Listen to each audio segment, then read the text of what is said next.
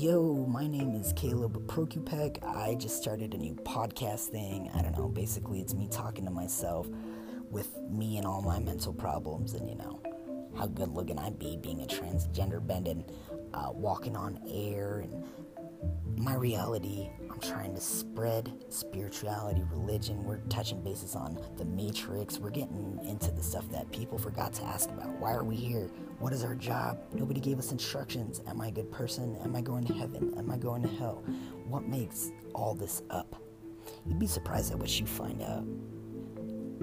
Come over to my uh, little corner of my room that I sit in constantly and just talk to myself.